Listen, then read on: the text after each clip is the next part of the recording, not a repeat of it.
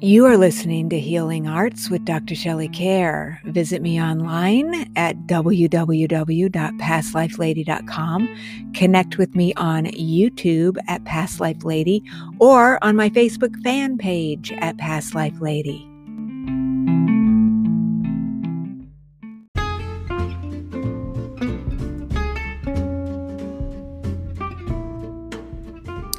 The Healing Arts program is not intended as a substitute for consultation with a licensed medical or mental health professional. The listener should regularly consult a physician or mental health professional in matters relating to his or her health, and particularly with respect to any symptoms that may require diagnosis or medical attention.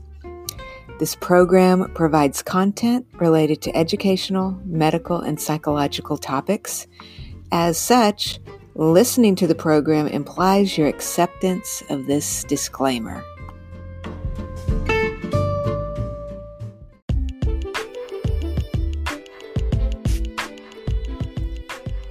Guess what? Healing Arts Podcast has been nominated for a Coalition of Visionary Resources Award as one of the best spiritual podcasts. Thank you so much for supporting my show and for listening to the program. I would love it if you would vote for the show and the other nominees I have this year is Past Lives in Ancient Lands and Other Worlds was nominated as the best book in past life regression, and Journeys Through the Akashic Records was nominated as one of the best self-help books. And so I've got the links below. I would love it if you would take a moment to vote for me. I would be so grateful.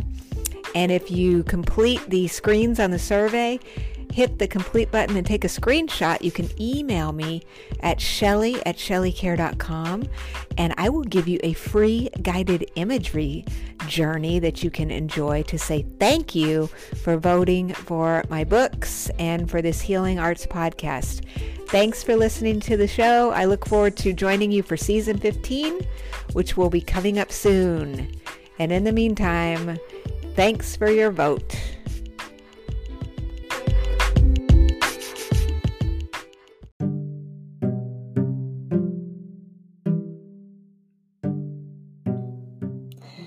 Welcome to Healing Arts. I'm your host, Dr. Shelley Kaehr.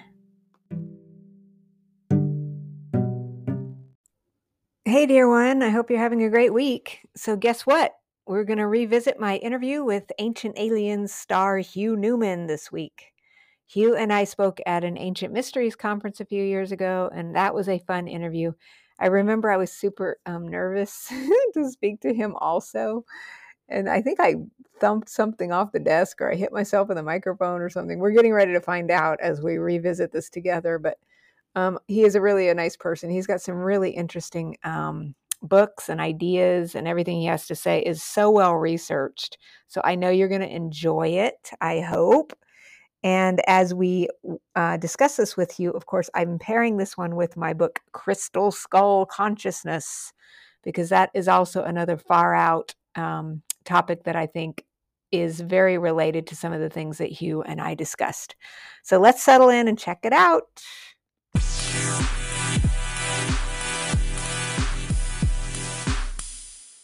Hi there, welcome to another episode of Book Talk, where I talk about some of the books that I have in ebook, print, and audible. And so in today's episode, I'm going to talk about Crystal Skull Consciousness um, which is a pretty popular book. Um, my take on it, I have a very quick book where I give you a big overview about what I call the crystal skull phenomenon or consciousness. Why is this so popular? Um, what do we think about this idea, this Steven Spielbergish idea of these crystal skulls all kind of communing with each other? And then I tell a lot of crazy stories, one of which that I went to the British Museum and I got to hang out with the crystal skull there. I also um, went to a cocktail party with the crystal skull Max, who was living in Houston at the time. I wish you could have heard the video. Cassandra and I were having a big laugh. I was just saying, you know, he's a, he's a really good listener when you're having cocktails with a crystal skull. So, um, and then there's just a lot of, as usual, in my gem healing books, I try to give you, you know, how are you going to select your crystal skull and what, how are you going to start having a relationship with a skull if this is what you want to do. And I talk about this one little special skull named Clyde, who is my dear friend. So, it, again, it may not be for everybody, but um, I think in terms of things that are out in the general public, it's a very easy read that gives you the broad generalization and an overview of the phenomenon. But again, you're going to get some wacky stories that hopefully are entertaining. So that's what it's about. And so I hope you'll check it out and I hope you have a wonderful day. And I'll see you next time on Book Talk.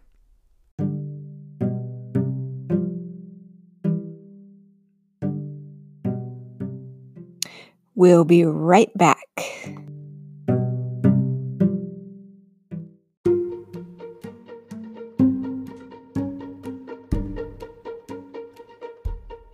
Hey, friends, have you wanted to access the Akashic Records but had no idea how to do that? Well, guess what? My new book, Journeys Through the Akashic Records, will take you step by step through the process so that you can access other realms of consciousness for your own healing and transformation.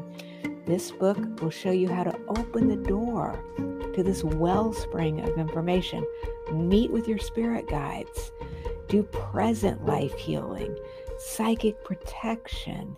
Go out into the field of possibilities to access your higher soul's purpose, meet your guides and helpers, your soul group, and so much more. Again, over 50 guided journeys await you as you access the Akashic Records and receive information that is personal to you for your healing and self transformation. Check out the book now. Just go over to my website, pastlifelady.com, click on the book link, and order today.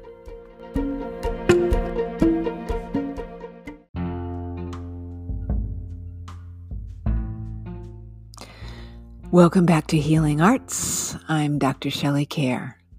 Visit me online at www.pastlifelady.com.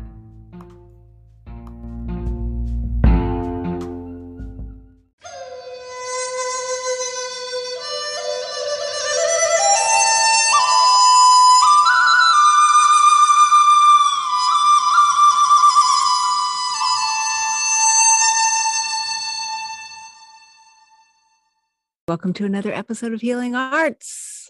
So I'm super excited because next week is the annual Edgar Cayce Foundation Ancient Mysteries Conference. And so today I am joined by megalithomaniac, ancient alien star, Hugh Newman. Hugh, welcome to Healing Arts.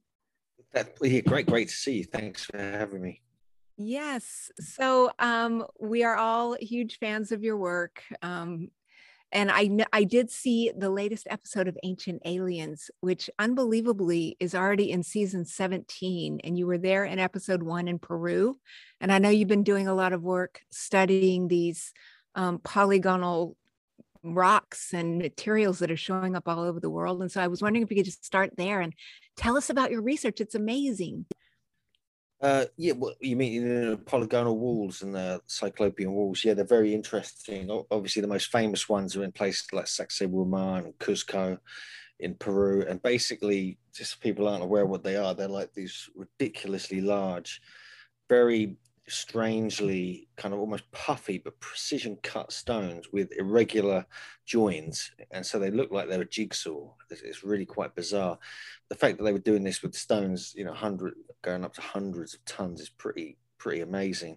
And so there's this ridiculous high level of sophistication and megalithic technology that was going back uh, you know several thousand years in peru but they're also found everywhere. They're found in you know we've been researching in italy we've been researching in Greece. Um, there's other places, even like Albania and Japan, um, and even Easter Island has them as well. Uh, so it's, it's one of these very strange traditions that it's also, also found to some degree in Egypt as well as some of the older temples there, and even on the f- facing of two of the pyramids on the Giza Plateau, not the Great Pyramid, but the other two.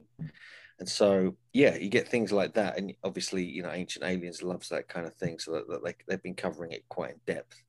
But um, yeah, I actually did a whole project, uh, lecture kind of project thing on that uh, a few years ago. Put it up on YouTube. Uh, uh, and also at a megalithomania conference because it's such a compelling um, aspect of the ancient mysteries. It is really amazing. I watched your YouTube and I'm going to put a link to your YouTube channel. You've got so much great information out there. You were talking about um, the idea that these um, walls and things, you really believe that the Incans did not create those, that those were already something that they discovered? Correct. Yeah. Uh, basically, when they the Inca first turned up in you know 14, 1500s, they are quoted as saying that when the Spanish turned up, not, not you know not too long after that, a couple of hundred years after that, that they were there when they arrived, and they just kind of constructed around them. Uh, and tradition states they were built by a giant race in deep prehistory, and this is what the Inca were telling the Spanish.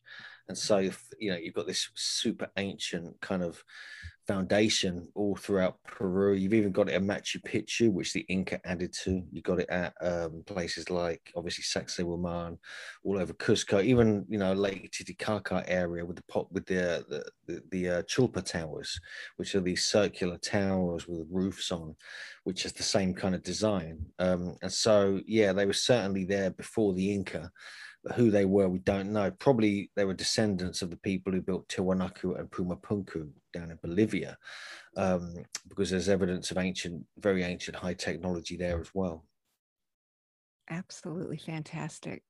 You just returned from a trip overseas, and um, I was on your YouTube channel. Again, I'm going to leave the links. You were filming a tomb of a giant, and I know you've written some books with Jim Vieira on that. And so tell us what you uncovered on your latest adventure. Well, we were running, uh, it was like a tour, really. We were running a tour that got postponed for about a year or two because of COVID and all that. And uh, we've been there, I've been there like three or four times already. And uh, we we're running a tour, but I always go a bit earlier and stay a bit later so I can actually do a bit of, you know, exploring myself. But one of the things I'm fascinated by is these so-called giants' tombs that are found all over Sardinia. There's 800 have been recorded. They're like basically like long barrows, so like megalithic long kind of chambers where you can virtually walk into some of them with this huge forecourt, this sort of frontage which is curved with this chamber going back and often there's a big tablet stone at the front with a hole and these really thin stones forming this forecourt with the chamber going back. You can actually crawl into them. Um, and there's, if you look at them from above, they look like a bull's head. This is kind of what they're thought to represent. But there's there's traditions that they were built by these mountainous giants who used to rule Sardinia, who came from overseas many thousands of years ago, and they would build these chambers and bury themselves in there, kind of thing. This is this is how the story goes. There's also legends of giantesses throwing stones into place Sardinia. We, have got accounts there. We've got two over eight foot skeletons were found um, near one of these giants' graves in the very northern part of Sardinia, a place called Porto Torres, very close to a pyramid there, actually called um, Monte d'Accoddi, which is goes back 4,000 to 4,000 BC, and then we've got another account from 1901 that talks about a nine foot skeleton being found in one of these graves. And so this is really strange that you actually have accounts in the historical record of skeletons that large being found in what are called giants' graves uh, or giants' tombs. And they're, they're varying designs. There's lots of different, they're often oriented to very specific astronomical events. Um, uh, some are perfectly north, some are perfectly south. Most are to the east, sort of northeast, southeast, representing the sunrise at various times a year, then certain moon cycles. They're very sophisticated the way they're built as well. Uh, and they go back to at least 1800 BC, although there's proof now that they get they could go back to about a thousand years older than that. Um, there's some evidence has been coming out, so that they're really strange structures, and they're absolutely fascinating. I mean, they're really beautifully carved stones. They've kind of got 3D relief carvings on them. Um, and they're just like one of these inexplicable aspects of uh, the Mediterranean, which, uh, you know, absolutely blows my mind. I can't get enough of them, to be honest with you. Yeah. Speaking of that, I wanted to ask how did you first get so interested in this? Is this something you've done since childhood or what got you into all this? Yeah, I've kind of been interested in um, the more esoteric sort of uh, paranormal, supernatural kind of stuff since I was very young. Uh, I used to subscribe to this quite a well-known magazine called the Unexplained magazine, which was like the forerunner of the X Files and all this kind of stuff. Um, and uh, yeah, I got fascinated by things like crop circles and earth energies and mysteries in the landscape, and they kind of drew me into the megalithic um, in Britain. But then I realised, hang on a sec, this is this is everywhere around the planet. So you just I got, I got a real taste for kind of traveling and exploring and going off, you know, on my own and with my partner JJ, just looking around, um, and haven't stopped since. That was like 20, 20 years ago or something.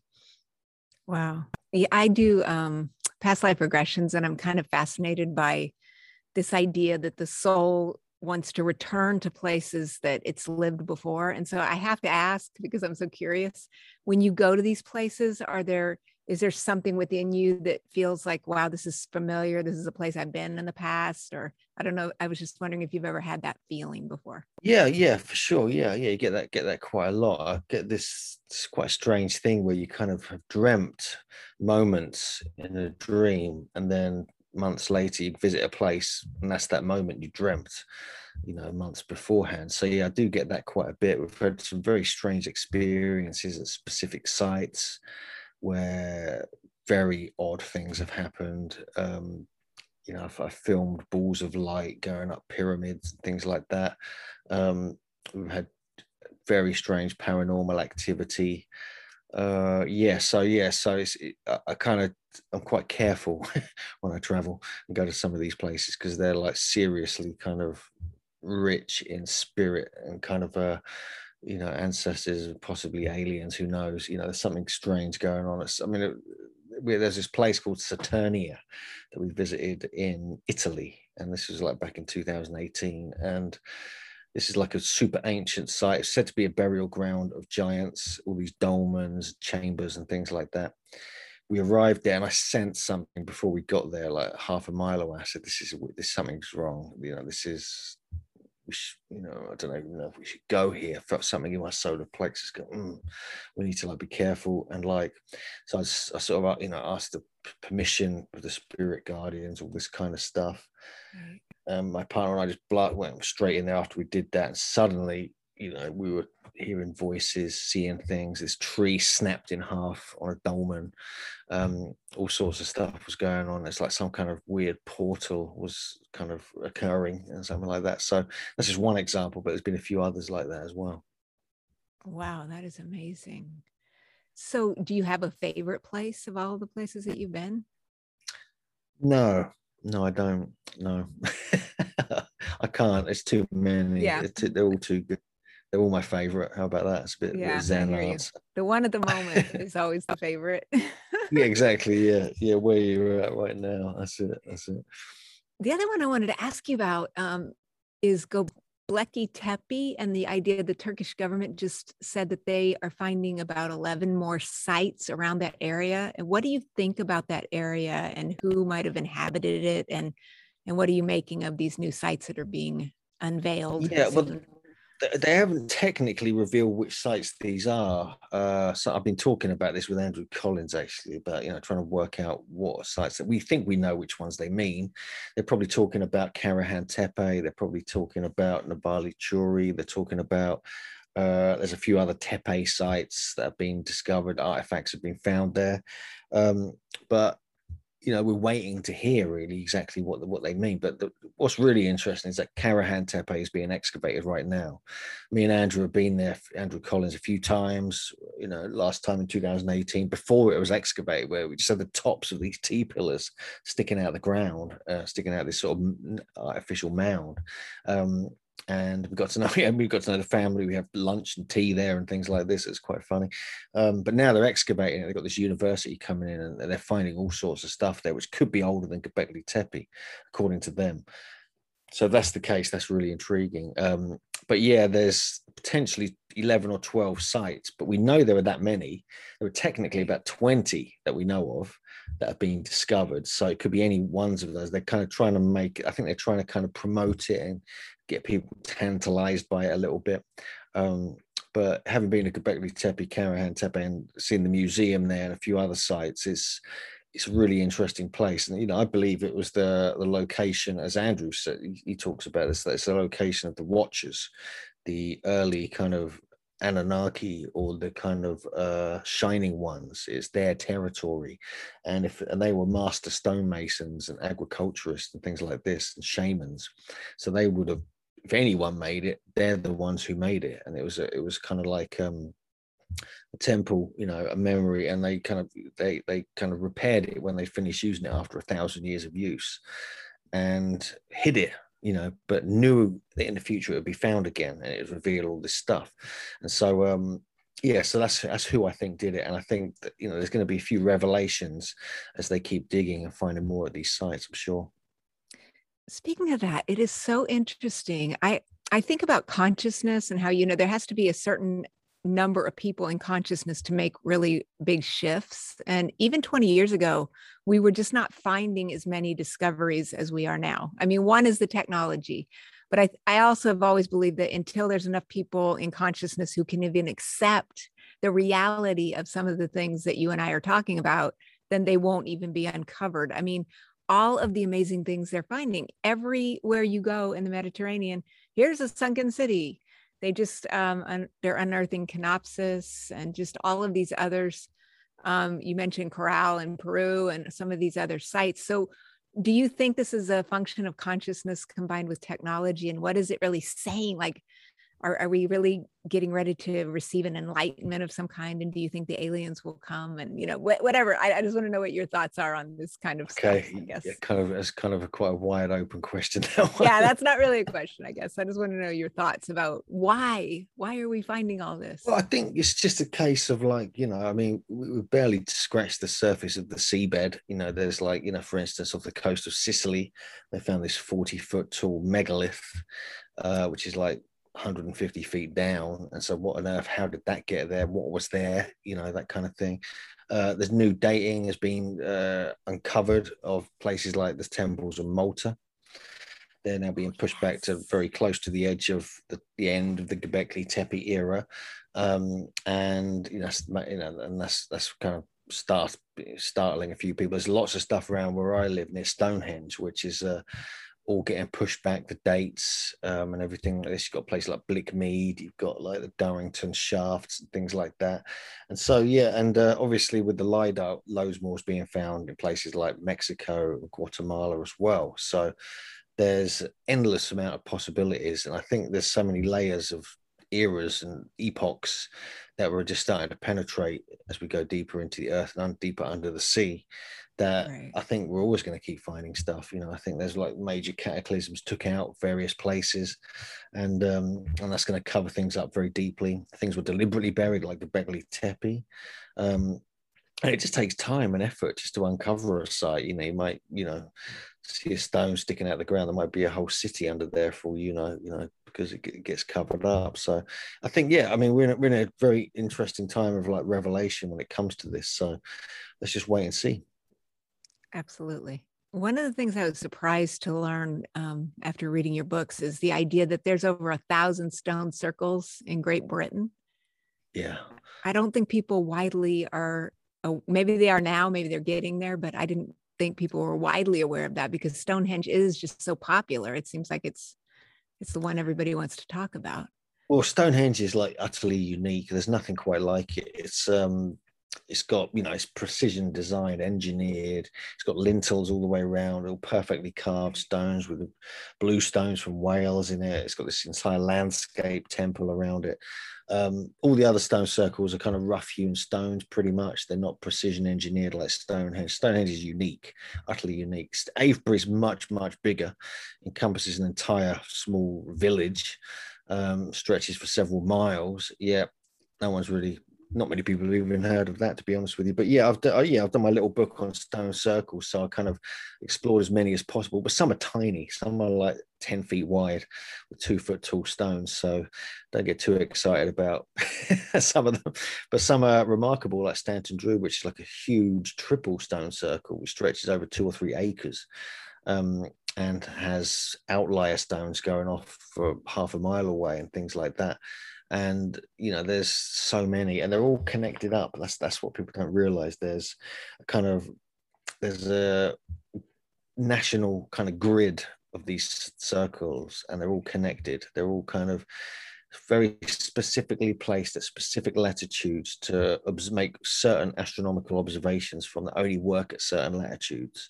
And so that's why you get such precision stuff going on way up north in Orkney and on the Outer Hebrides at Callanish.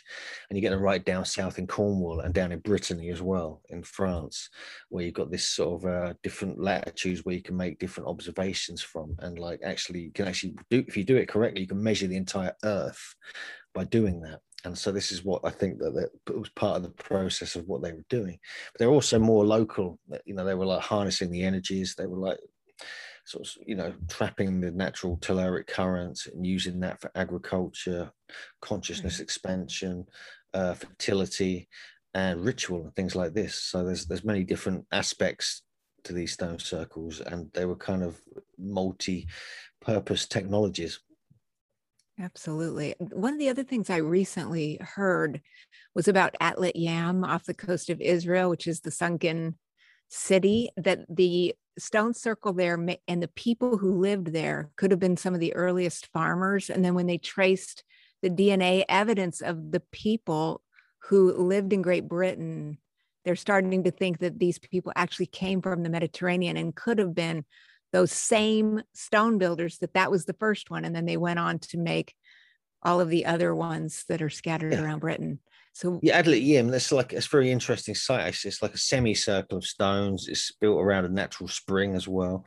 What's also interesting there is that they have cut marks in the stones like sort of little pocket cut marks.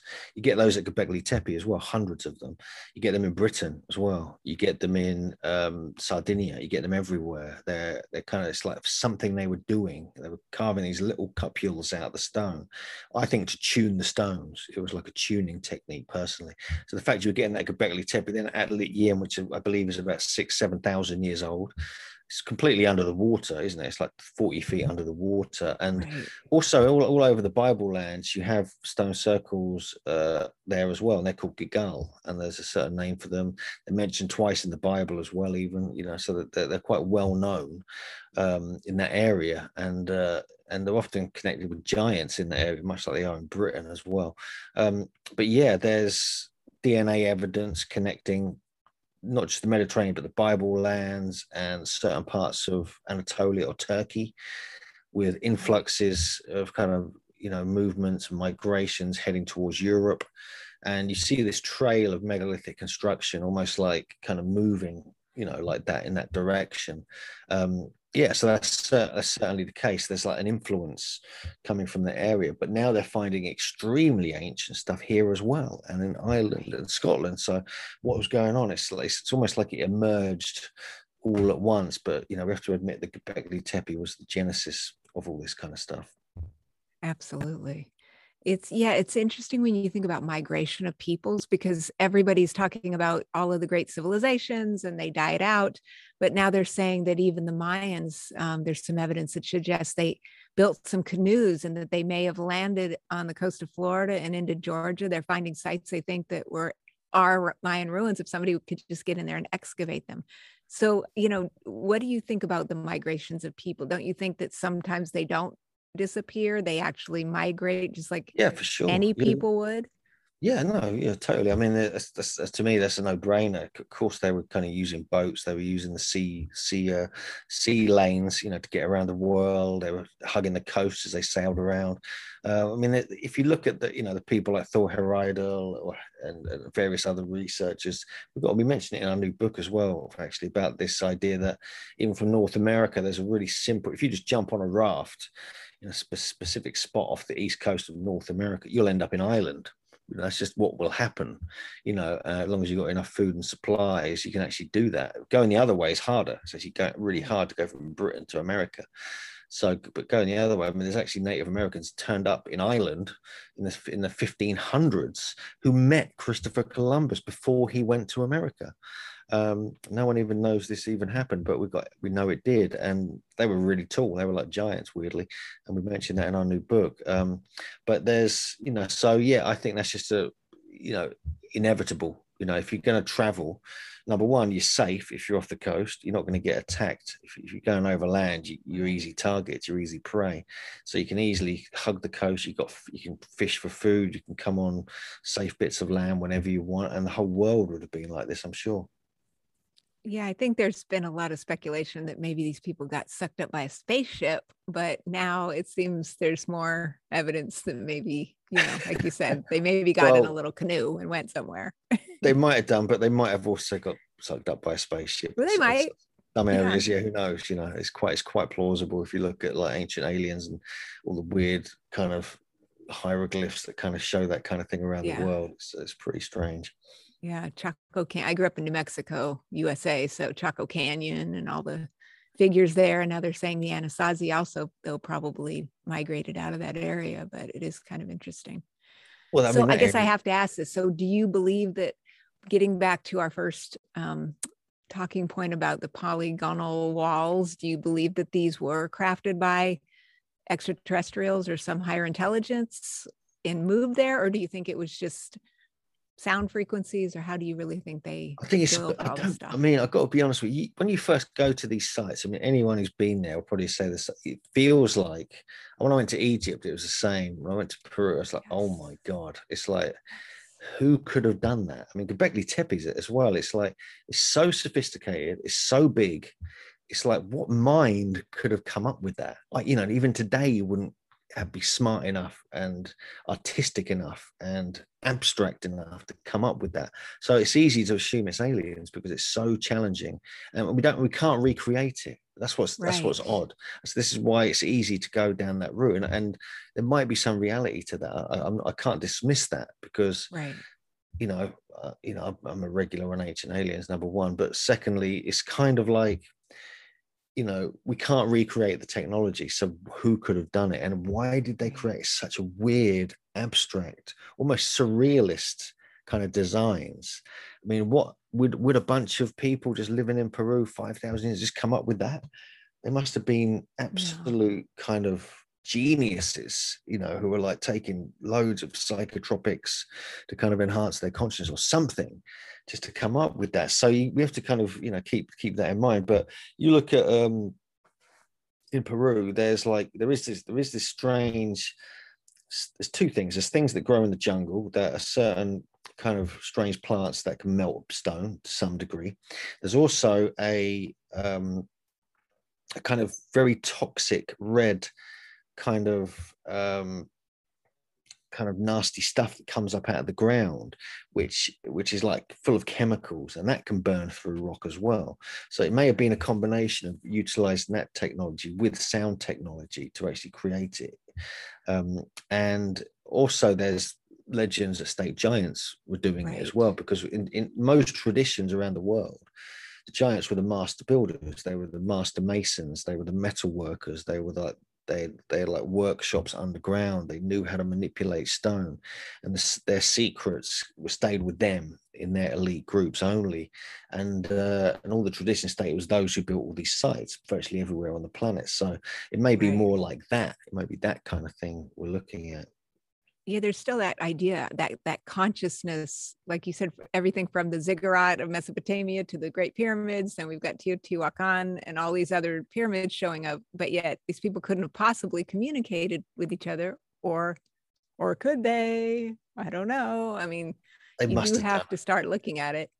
I mean they must have done. I mean it's like you can't you can't just come up with such abstract technologies in different parts of the world independent independently it's too strange it's too specific you know it's like it's uh, you, you know so there must have been either literally physical travel and communication or there may have been this kind of who, who knows they might have had the internet of some sort you know they might have been communicating using this technology may have been part of an internet that the ancients were using or they were utilizing their minds to like communicate telepathically and things like this. I mean, there's there's a lot of possibilities we just don't know. We just don't know what was really going on. So, and we see how advanced they were. We see the level of um, shamanism and like magic that right. they seem to employ. Um, it's really to a level we're not we're not adepts of anymore.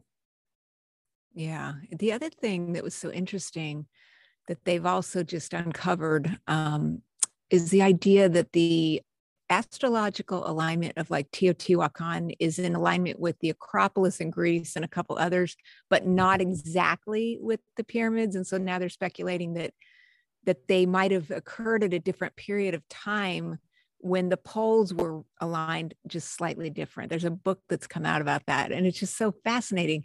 You know, as you've said, I mean, how are they going to know any kind of astrological alignment? And and I I saw your research about these polygonal walls that even they are measurements of some kind that yeah. have to do with the stars. I mean, this just isn't even possible.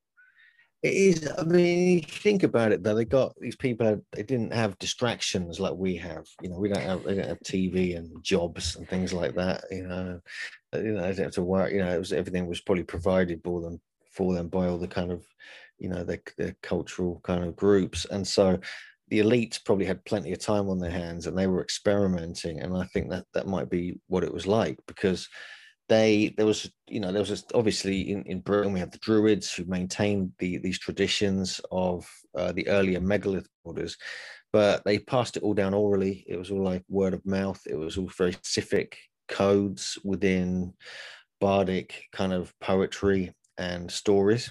And so also ingrained this was part of the building of the sites would be like almost like memory code for this information.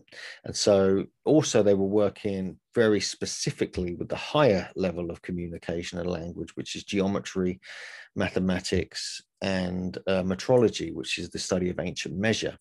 Because if you look at places like Stonehenge, for instance, they incorporate about six different global measurement systems into one site, but you have to know about them to decode the information that's actually within that. Same with the pyramids, there's very specific measurement systems. And this is really the ultimate timeless universal language. Uh, again, mathematics combined with geometry, combined with uh, orientation combined with spatial alignments uh, and distance between sites and things like this, um, and uh, also locating and specific GPS coordinates because they were clearly measuring the Earth whilst they were creating this this system around the planet. And so, you know, this was a high level scientific group who were doing this. And I think it's beyond what we think. You know, we don't think like this anymore. We don't we don't get taught mathematics and geometry like that at school anymore. So we don't have that in our culture. They did. And it was all very much part of their upbringing, part of their design, part of their culture. And and uh, numbers were the key to everything. It wasn't language because language gets lost, gets forgotten. That's why they didn't even write things down hardly. They wanted to uh, communicate it orally, you know, through different uh, they could pass that down through multiple generations until they get wiped out, unfortunately, by the Romans. But that's just the way it was. But um, but much of the information was encoded into these sites. I think that's that's that's what's important, and we can decode it now. Do you think that decoding these things is going to assist us and hopefully um, advancing ourselves it does. It does way. that automatically because you know it was such a high level of consciousness group who created these sites. They put all that into them, you know, but they knew that only people who could reach that level of consciousness would be able to see it and understand right. it. And so, but it's they're always there. So it's always challenging people just by being there. And so they build it out of big, massive stones and earth and things like that can't be moved. So it's t- almost taunting people with its intellect, you know, over thousands of years. And so it's ch- it's challenging people just by its presence, you know. And I think that's right. that's what this is all about. It's like they were they were really compassionate these builders they were like doing it for future generations realizing we need to maintain this level of higher consciousness otherwise we're going to go into the dark realm like kind of written now it feels like you know need and, and this is like um a way to kind of remind ourselves of this higher level. And i think that's that's what these sites were partly for. That's why they're so compelling to us. And that's why it's, it's, it's a challenge to try and understand them because they were created with such intellect and uh, you know this this this level of um, uh, consciousness. Absolutely, yeah, I agree. It's it's like any good art; it's challenging you just by being, which is good, and we definitely yeah, need it right now. that's the other thing. It's art, and I think I think that that that challenges. Because you look at you look at like like I said, you look at Göbekli Tepe, you look at the polygon walls, you look at you know the designs on you know the kind of obelisk things like that. It's it's really artistic. It's abstract. You can't quite get. You can't. Doesn't. It doesn't. You can't quite get your head around it. You have to. It challenges you, and I think that's really important.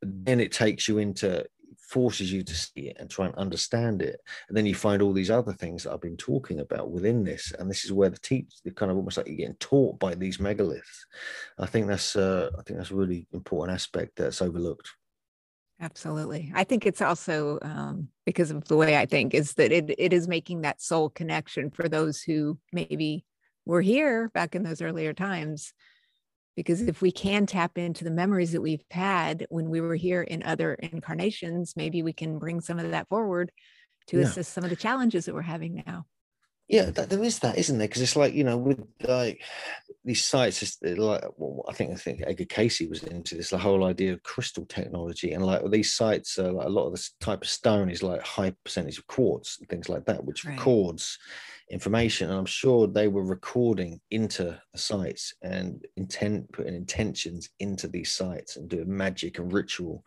to like almost like kind of, you know, put it, you know, put that element into the sites themselves so future generations could go there and kind of sorry, go there and kind of receive that from their ancestors, you know, in later times. That's why these were often like ancestral sites. So there's like a combination of like applying. I think they were like high level magicians, sorcerers, um, witches, wizards, all this kind of stuff. I, I, I think they were that as well, and I, but I think they were kind of were able to kind of have a kind of connection with the future, you know, and like and, and with the past, and actually kind of incorporate that into these sites. And this is why these are timeless, immortal sites. They last forever. They're designed to last forever. They're almost impossible to destroy, and so they become um, you know like an important part of everyone's life. And they you know we just we come and go. The pyramids don't they, they're there forever. Absolutely.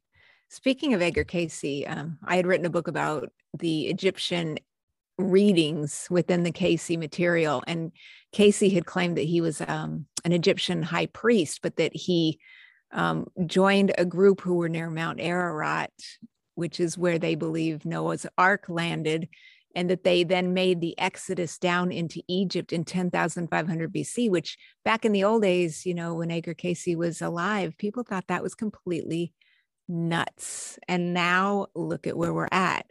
I mean, Göbekli yeah. Tepe is exactly. so much yeah. older than even that.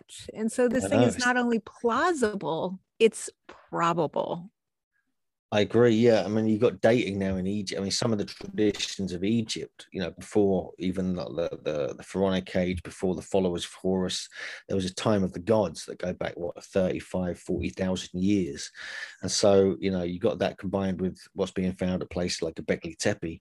It's a whole kind of smoking gun kind of reality check that we need to, you know we need to change the way we see the past now because i think you know the stuff that Cayce and you know other other prophet other prophets really have, have come up with there's, there's so many little things that just have just happened. It's like some a lot of it's happening now it seems. Um you know you have to kind of look at this kind of carefully sort of take it as a sort of you know there's there could be something in this. And this is why i think as well you know it's, it's always worth looking at uh, traditions and legends and folklore very, very seriously and like right. taking information from that because you know how to read it. You know, there's different kind of levels of information within one story for those that are initiated into different levels of understanding. And so one story might sound just like a story to someone, but someone who understands it gives you this all these different levels of information and knowledge and wisdom that other people who haven't been through that initiation won't understand. So there's like, you know, this folklore is worth retaining and maintaining, you know, even even modern times. Yeah, because like you said, I mean, these people had a lot of concerns, uh, namely staying sur- alive, you know, surviving, getting food. So the fact that they would take the time to create these myths and legends, um, they don't do those things by accident. There's got to be a reason. Yeah, yeah, for sure. I mean, it's like uh, you know, most places didn't have the written the written language, so it's like uh, uh, the traditions, the stories were were it. This is the only way we're going to record everything, and I think that was why they were so important, um, and they need to be cherished, really, you know, and remembered and not forgotten because, you know, modern times, you know, you know, religions try and destroy, you know, the ancient kind of pagan knowledge, but actually, they're complete morons actually they shouldn't be doing that. They should just leave it alone and respect it and like nurture that because there's stuff in there they're never going to understand um, from their narrow-minded perspective. So it's worth it's worth keeping all that in mind yeah. Yeah i just got back from greece this summer and um, i went to uh, knossos on crete. Ah oh, i think i had a past life there. I just found out recently though that they said that the man who excavated the Knossos Minoan Palace um, really didn't value a lot of the everyday goods of the more common people, and a lot of that archaeological evidence was destroyed. You know, in favor of let's let's just get the stuff that the rulers had because we don't care about the common people. Probably, so even, yeah. You know, the yeah. respect wasn't there. Yeah, I mean, I'm, I'm, we're actually heading over there in a couple of weeks, funnily enough, to Crete. Yeah. So, uh, yeah. Um, Say but hi there's, to it for yeah, me. Been, I love it. but yeah, yeah, it does happen like that, unfortunately. Yeah, I mean, uh, so much stuff gets stolen and sold off and disappeared. All the probably a lot of the good stuff is in private collections. Um, we may never see it, which is unfortunate. Yeah, and then you've got all the Egyptian tomb robbers wherever they put that stuff. Who knows? Yeah, I know, I know. But I mean, fortunately, there's an abundance of stuff yes, to find. There, exactly, so lots of stuff gonna, out there. We're not going to not going to go too short on that, you know. All right. Well, Hugh, it's been a complete joy to connect with you. Everybody is looking forward to seeing you at the Ancient Mysteries Conference in October and just wishing you tons of continued success on Ancient Aliens, your books, your website, your YouTube channel is incredible. We'll have all the links to your books and everything below. And so right. let us know your website address where people can reach you. Yeah, it's just uh, megalithomania.co.uk. Uh, I just want to mention this because this is what I'm going to be presenting at the actual. Because uh, I know Jim Vieira is going to be physically yes. at the conference. I'm, I'm coming in, I'm zooming in. This is the new book. This is a draft copy, The Giants of Stonehenge in Ancient Britain. Uh, it's got this, you know, not for resale thing on it, but actually that's going to be available at the conference. There's also this one I've just come out with as well called Geomancy, and this uh, this is the this is co-authored with several other authors. Um, um, basically, it's got one of my earlier Earth Grids books in it, with updated with a few other books looking at all the geomantic aspects of uh, you know ancient sites and things like that. So there's a few new things that I'm going to be covering both of these both of these subjects in my lecture at the conference. So I look forward to that. Fascinating, fascinating. And yes, friends, guess what? The in-person portion of the conference if you wanted to go is sold out but you can watch this whole conference online. You can stream this from the privacy of your own home and check out all of the amazing speakers. Hugh of course is going to be there jim vieira his co-author um, john van auken scott creighton and many more. And i will be there as well. And we want you to come and beam in and check this out coming up on october 7th through the 10th so check it out. And Hugh, blessings to you. Continued success in all you do. Okay. Thanks so much. Bye bye. Thank you. See you later. Okay. Bye bye. All right. So, did you beam off with a crystal skull during the program? Did you run around with giants or other strange phenomenon? I certainly hope you enjoyed our time together, my friend. I hope you're doing well. And I will be so excited to catch up with you again on the next episode of Healing Arts.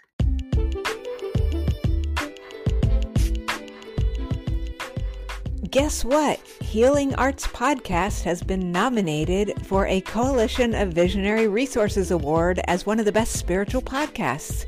Thank you so much for supporting my show and for listening to the program. I would love it if you would vote for the show and the other nominees I have this year is Past Lives in Ancient Lands and Other Worlds was nominated as the best book in past life regression, and Journeys Through the Akashic Records was nominated as one of the best self-help books. And so I've got the links below. I would love it if you would take a moment to vote for me. I would be so grateful. And if you complete the screens on the survey, hit the complete button and take a screenshot, you can email me at shelley at shelleykaehr.com and I will give you a free guided imagery journey that you can enjoy to say thank you for voting for my books and for this Healing Arts podcast. Thanks for listening to the show. I look forward to joining you for season 15, which will be coming up soon. And in the meantime, thanks for your vote.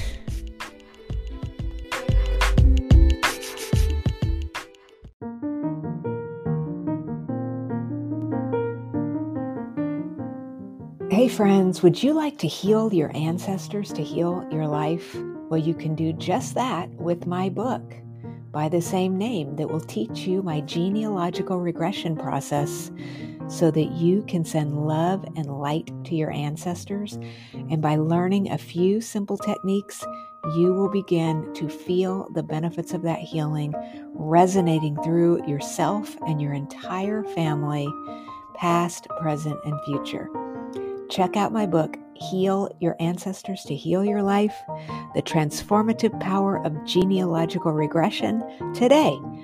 Just go to pastlifelady.com, click on the book link, and check it out. Thank you so much.